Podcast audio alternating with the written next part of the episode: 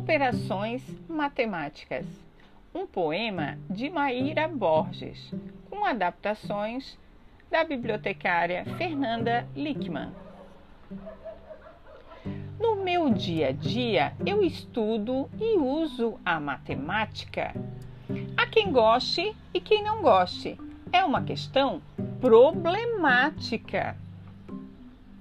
Na soma, eu junto todos os meus livros. Na subtração, eu vou diminuindo e emprestando os livros para meus amigos. E como não lembrar da divisão? Uma operação matemática utilizada para repartir quantidades em partes iguais. É o oposto da multiplicação.